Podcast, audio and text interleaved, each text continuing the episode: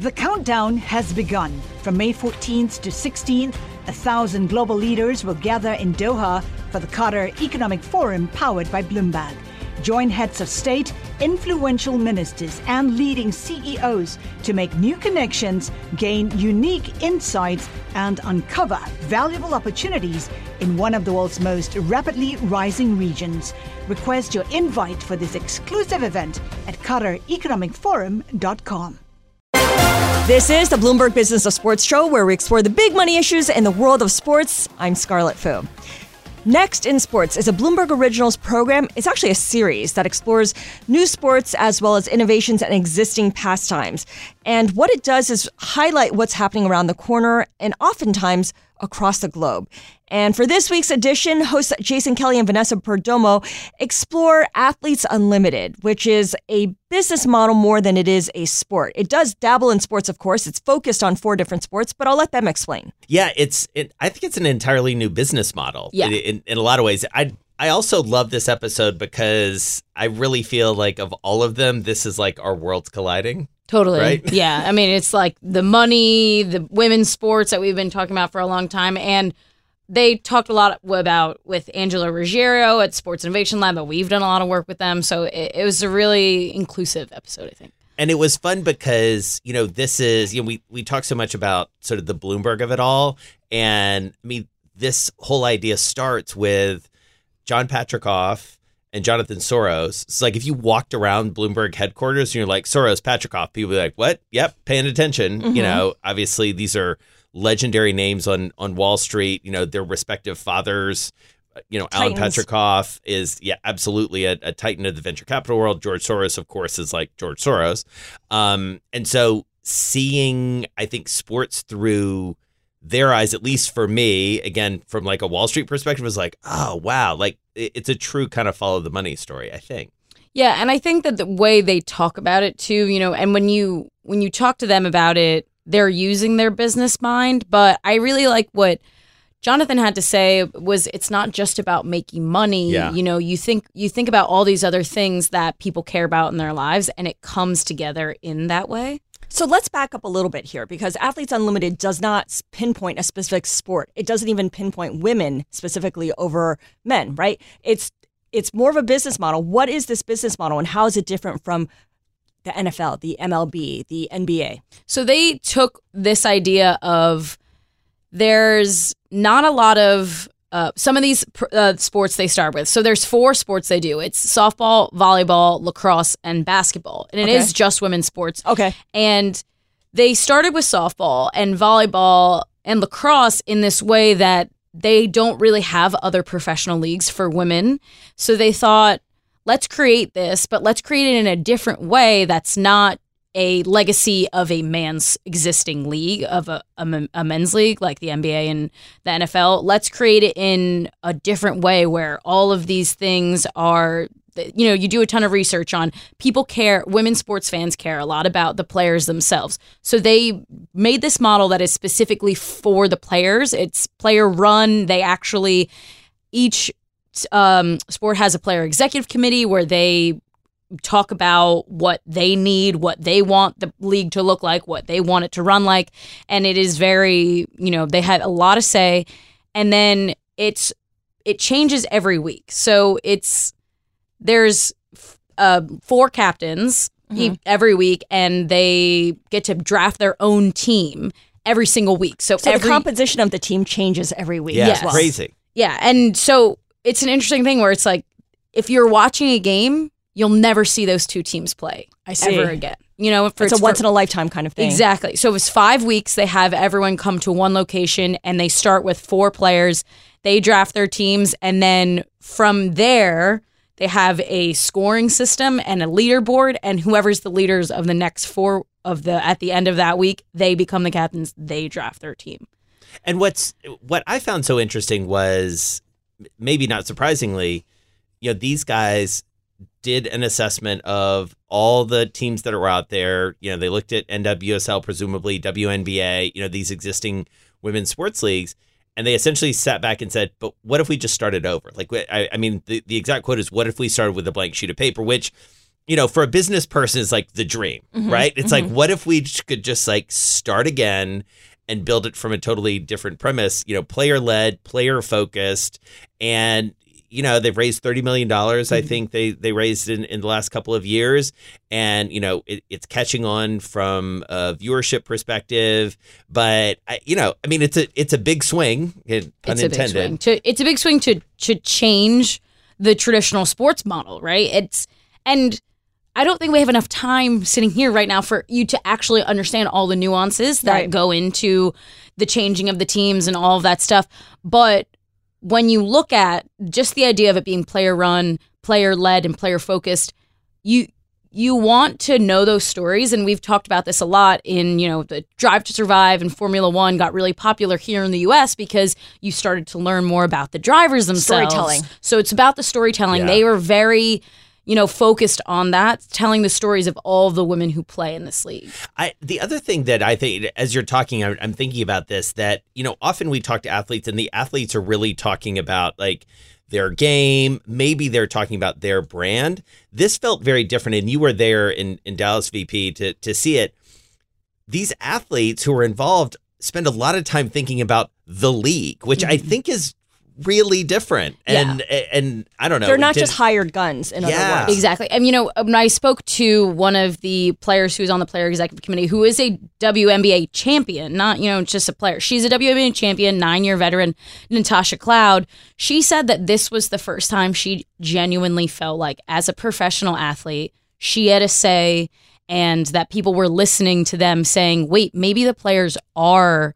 You know the value here and they're they're thinking of it in a in a different way like that and i think it's very it's very different It's very Yeah. It, sorry, go ahead. No, no. So I'm glad you bring up uh, Natasha because Mm-hmm. one thing I noticed when I was watching the video is how you have these superstars um, in Athletes Unlimited. What is the relationship between AU and the WNBA? Because there is former WNBA talent that's now part of AU. Do they coordinate with each other, or is it former WNBA players, or do they kind of politely ignore each other? no they- they're current WNBA players you know Natasha Cloud is literally playing for the Washington Mystics right now. so you can now. still do this on the side. yes because it's they And they it's timed- they stagger Yeah. it right in a way that it's they started playing in February they were they only do 5 weeks so that it was done the idea behind it is they're not the same and every player who is a WNBA player in this made sure to say this isn't a mini WNBA. This isn't a G League. Mm-hmm. This isn't a player development. This is for women who don't get a chance to play in the W to play here, as well as not having to go overseas Right. in the offseason. That's a huge point, I think. I mean, it, as sort of a, it's complementary because, you know, the entire saga and like tragedy, I would say, of, of Brittney Griner's imprisonment was she had to, economically, she had to play overseas. She was not making enough money as a professional athlete in the United States. So she had to go play in Russia. So, I mean, the underlying economics of this, I think, are extremely important. And, you know, we'll sort of see whether this particular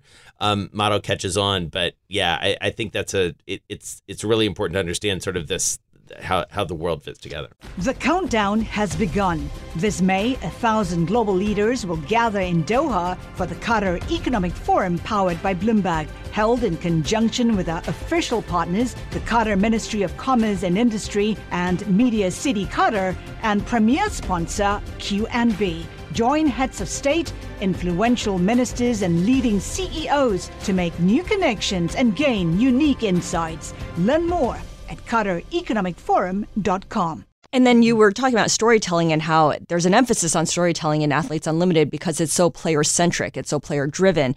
I mean, that makes me think about how women's sports have to kind of create their own storytelling and then amplify it on their own, whereas men's sports don't really need to do it. They have the infrastructure around them, right? There's sports radio, there's regular beat reporters covering each team and the league itself.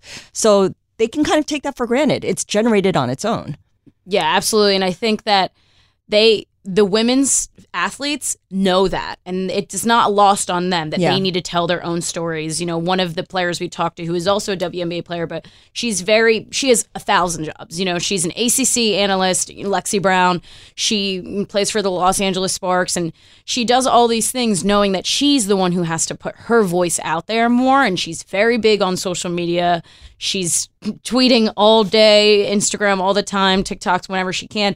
And I think for her, she knows that it's her job to put her her face and her voice out there so that other little girls or other little boys can know their story and look up to them in a mm-hmm. different way. Can I ask you a question? What what was because you went to Dallas, I did not. Like you saw it in action, the basketball. Like what was the vibe? Like how was it different? I mean, you've been to a lot of Yeah. basketball games. Yeah, and- I think that the the cool thing was they they hand out you know everyone hands out towels and you know whatever eh, but they don't have anyone's name on them they can't have numbers or Yeah, anything. It's just yeah. the color changing, right. yeah it's just the color of the jersey that you're like wanting to hold up that day. Like whoever you came to bot you know there wasn't a ton of people there. Yeah. they had definitely you know there was a couple of local AAU teams. Like there usually are in I guess most professional sports have that, but typically women's sports do have to invite more teams um, like that. And I and then they had the court side was the same as like any NBA, Yeah. WNBA game. People were stunted out, you know, like they were ready to be on camera. Right, so you fit right in. Yeah, um, yeah, I was ready for it. Um, so I think the vibe was very made sure that whoever was going to be shown looked Yeah. Great, The part, yeah. Uh-huh. and they looked the part, and it was a professional environment. It genuinely did feel like very professional, very real, but there wasn't that many people there. So this is five weeks of an intense tournament. Is it like that for all five weeks, or does it kind of peter out towards the end? Because it- it- you might be a big, big sports fan, and you could go for a bit of it, but you're not going to stay there for the whole five weeks. Right. So I think that's the interesting thing that because it's five weeks, they have to rely on, and they only stay in one place, they have to rely on their broadcast more than Yeah. people showing up. And John and Jonathan both said that they really want to make sure they're putting out a good product for TV because the people who are coming are mostly just local people. You know, there mm-hmm. there is one little girl who is a huge, huge basketball fan. She's like an AU super fan, and I think her parents do stay there all five weeks. They they're like always there, um, and she has like little jerseys made. Like it's really cute, but I think she's the only one there that's She's an outlier. she's an outlier. Yeah. And the players definitely loved her. I, I Oh my god, yeah. they they know her. She knows all the players. She's has like all their jerseys. Yeah, it's really is this a profitable league or business not model? yet. Our understanding is not yet. I mean, they're they're definitely investing, you know, into it at at this point. I mean, what they are betting on, and you know, whether it's you know NWSL, which we talked about in a, in a later episode, you know, there's an investment in the future for sure. Sponsors are starting to to show up. You know, media rights are are are a huge part of this. So I think profits still. TK, Mm-hmm. as we say, but um, you know, certainly they're in it for the long haul. That was the sense we got. So the players are getting pl- uh, paid Yes. anytime. Yeah, yes. The the players make eight weeks base salary for five weeks, or eight thousand dollars for five weeks, and then they can bonus depending on where they are in the leaderboard up to like twenty thousand, I think.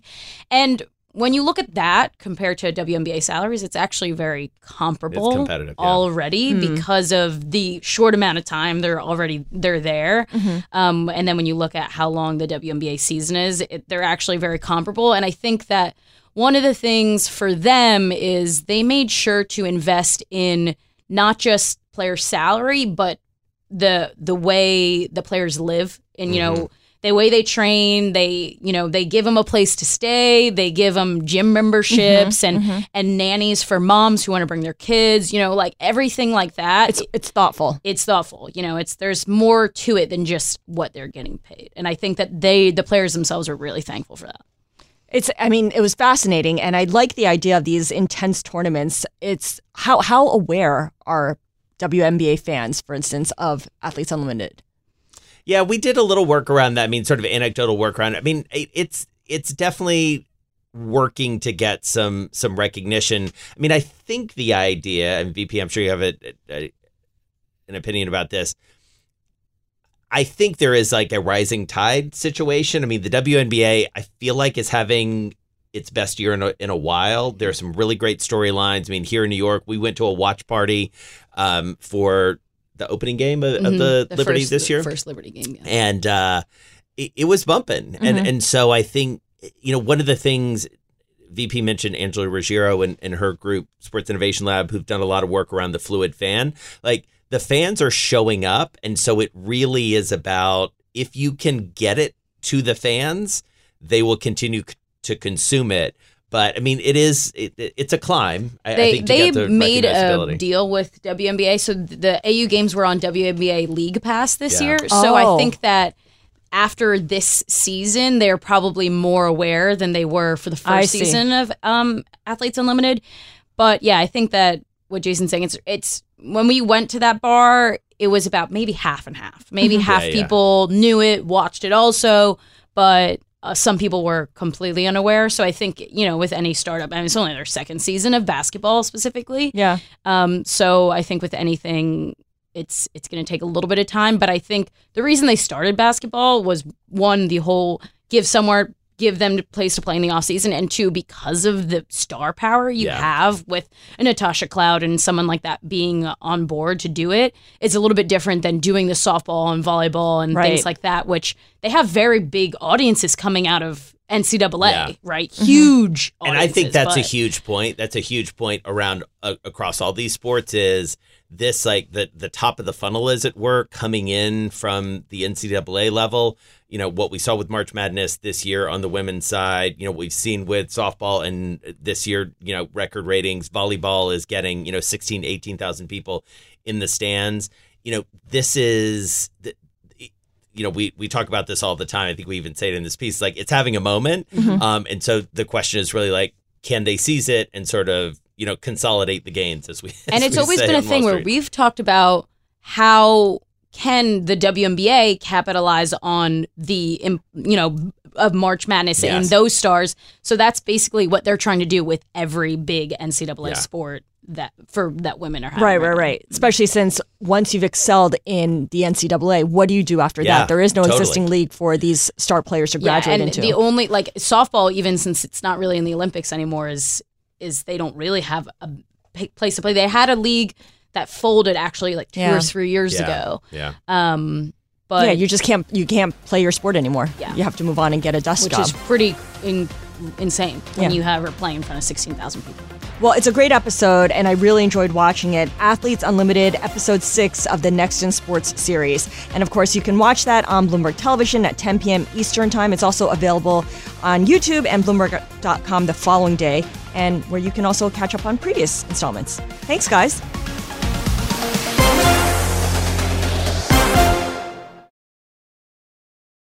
The countdown has begun. This May, a thousand global leaders will gather in Doha for the Qatar Economic Forum powered by Bloomberg, held in conjunction with our official partners, the Qatar Ministry of Commerce and Industry and Media City Qatar, and premier sponsor QNB. Join heads of state, influential ministers, and leading CEOs to make new connections and gain unique insights. Learn more at QatarEconomicForum.com.